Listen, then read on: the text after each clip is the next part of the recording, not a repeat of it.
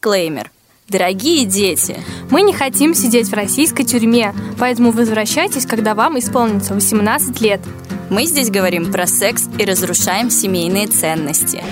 Приятного прослушивания! Я люблю лесбийское порно. Однажды я смотрела видео, которое называлось «Трибадизм». Я его открыла, а там что-то полуголые девушки, они борются на матах в каком-то зашарпанном спортивном зале. Я не понимаю, что происходит. Потом они начали друг другу отлизывать. Я не поняла, где тут трибадизм. Решила посмотреть еще парочку видео. Там происходит примерно то же самое. Где тут трибадизм? Да. Нигде, Даша, это позорное недопонимание трибадизма и вообще лесбийских практик. Я осуждаю производителей порно. Но трибадизм это же не лесбо-сумо борьба. Мы не должны Ну, это я уже ввод- потом поняла. вводить аудиторию в непонимание. Это Ты можешь я- объяснить, что это? Но трибадизм – это подвид рабинга. Спасибо, стало понятнее. Нет. Обращайтесь. Если вы подумали, что сегодня мы говорим о лесбийских практиках, то нет.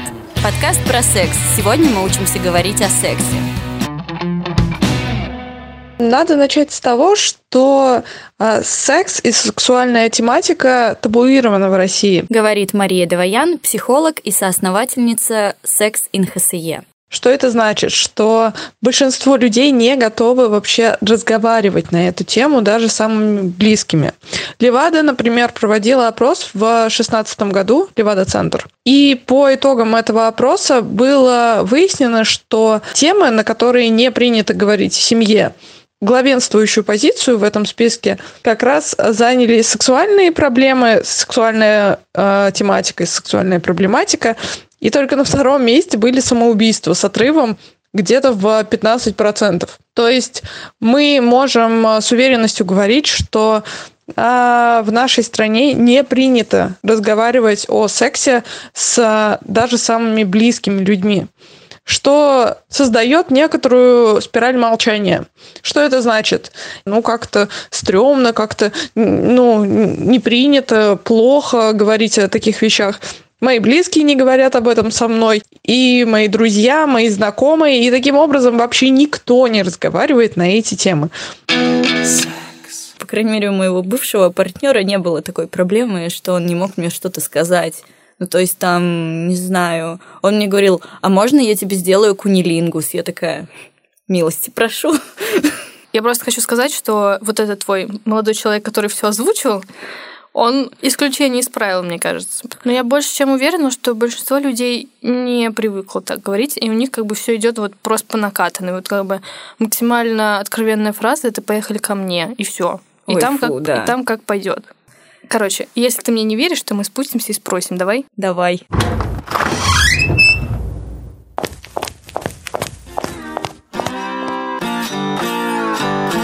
Видимо, не знаю. настолько эксперт, чтобы знать, что такое пенетрировать. Но пенетрация, ну, как термин для какой-нибудь статьи, ну, научная терминология, нормально. Это немножко докторский термин, мне кажется. То есть, если бы, если бы захотелось сексу, можно так и сказать. Ну, типа, к тебе или ко мне? Ну чё, го, пошли там. У меня там кровать мягкая, нормальная. Пойдем.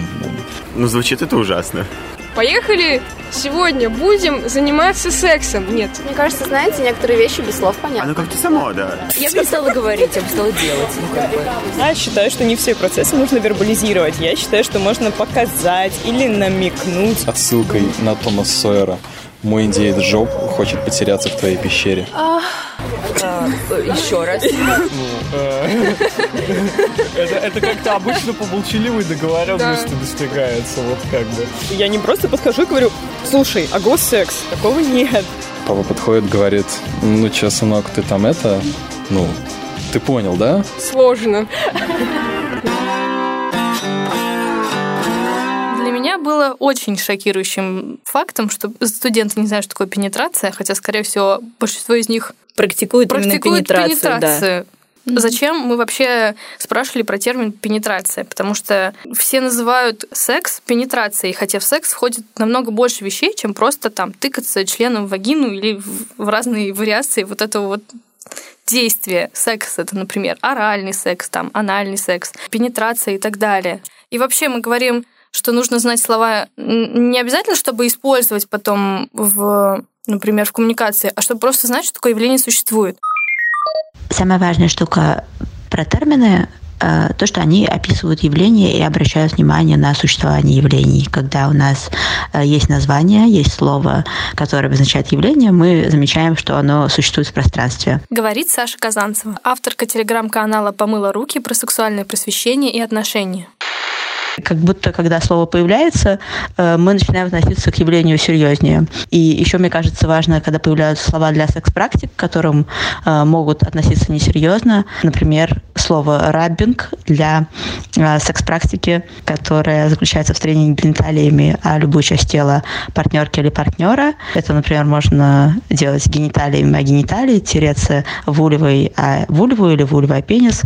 Можно тереться вульвой о бедро, пенисом о грудь и так далее, и так далее. Эта практика такая немножко маргинализированная, когда у взрослых для практики нет названия, она воспринимается как неполноценная. Это так работает. Как только у нее появляется название рабинг, можно, не знаю, в кабинете сексолога сказать, мы практикуем рабинг, это звучит совсем по-другому, чем описание просто практики, как будто термин, он придает солидности. Это очень смешно, но поскольку э, секс очень неловкая и стыдная тема, о которой сложно говорить многим людям, то э, в данном случае, мне кажется, солидность и какая-то устойчивость дополнительная, которая дает определенное слово, она не лишняя.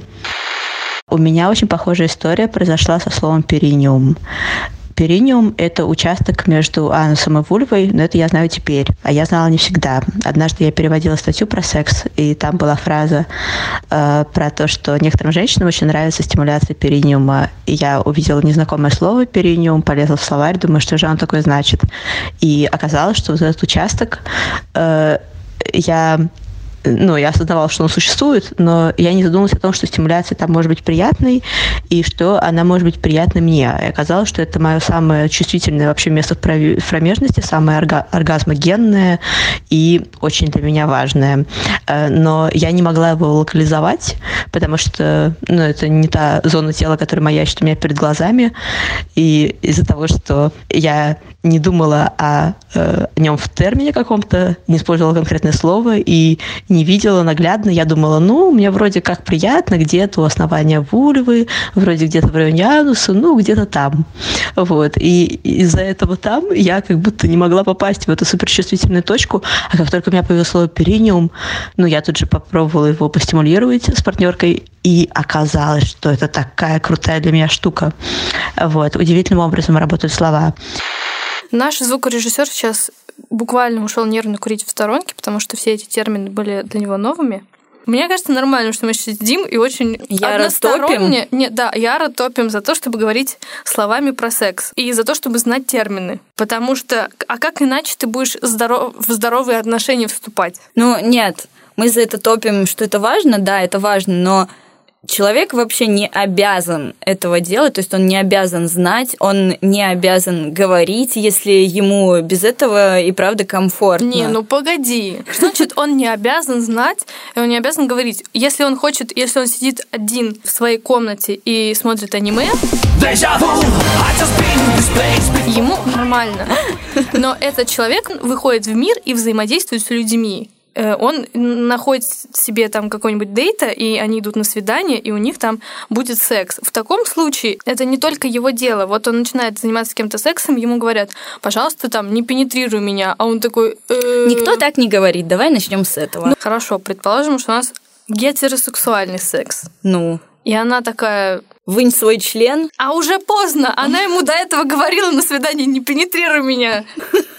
Понимаешь? И все, да, дети, ипотека. Ну, это как бы смешно, но не очень смешно. Если ты взаимодействуешь с людьми, да, тебе нужно немножко больше знать о мире, чем ничего. Секс. А. Ты считаешь, что я радикально отношусь к этому? Да. Почему? Ну, потому что ты считаешь, что у людей не может быть нормального секса, если они не проговорят все свои желания. Я считаю, что он может быть нормальным, если они не будут обговаривать свои желания, если им при этом обоим, обеим э, будет ок. Ну, ты, конечно, не будешь заниматься сексом молча.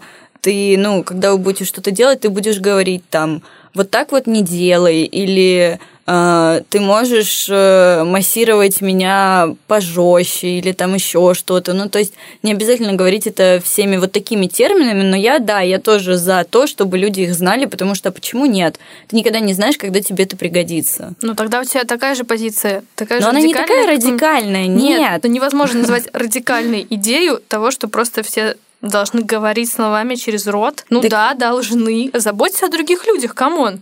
Если ты не заботишься о других людях и просто такой сидишь, молчишь скромненько, то ты им делаешь тоже некомфортно. Так они и говорят словами через рот, просто они не используют при этом вагон терминов, которые мы сегодня на них высыпали. Ну хорошо, если они используют другие слова для этого, то ок. Но мы же выяснили, что многие люди считают, что даже любой термин использовать как зашкварно. Я не имею в виду, что все должны поголовно знать термины пенетрация, риминг, перениум и так далее, но хотя бы попытайтесь. Для людей, которые попали в группу риска, для тех, которые не умеют разговаривать, но мне кажется, винить в этом тоже не стоит, потому что это реально неловко. Особенно первое время, когда ты Ну пытаешься да. что-то говорить. И Саша Казанцева дала нам несколько хороших советов. Первая проблема — это когда вообще нет лексики. И в этом случае тебе повезет больше, если ты знаешь больше одного языка, больше русского. И в этом случае вам поможет изучать английский. Здесь могла бы быть ваша, Ваша реклама. Да, потому что менее неловко говорить какое-нибудь английское слово, которое обозначает то, что все знают, говорить blowjob вместо минета или там handjob вместо... Даже слова такого нет, вместо взаимной мастурбации. Никто так не говорит в жизни. Типа, мы Мгм. пошли и занялись взаимной мастурбацией. Но все ей занимаются. Саша советует больше читать, если ты знаешь английский, больше читать статей на английском по теме секс-просвещения, Мгм. каких-то исследований, чего угодно. Господи, сейчас блогов просто завались.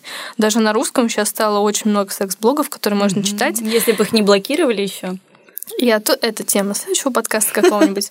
И оттуда понемногу брать информацию и новые слова. И когда ты начинаешь брать новые слова, ты можешь открыть для себя очень ну, какие-то новые практики, и даже, собственно, какие-то предпочтения, которых ты просто не знал, потому что Мгм. ты не знал, что такое вообще есть.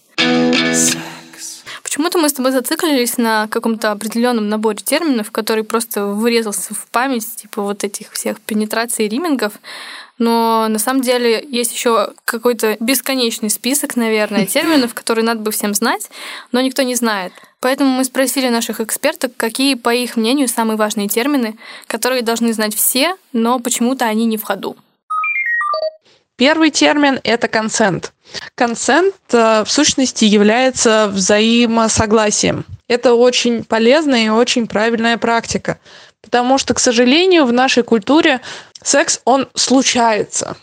Он не является последствием принятого решения двух, ну или там более сторон, а, которые участвуют в этом сексе, а он как бы происходит по наитию. Вот, вот я возбудился и, и пошел. И вместо того, чтобы поговорить со своим партнером будущим про то, что можно, что нельзя, что хочется. И это крайне важный термин, который надо запомнить, записать себе на руке и иногда подглядывать на эту руку как раз со словом «consent» – взаимное согласие.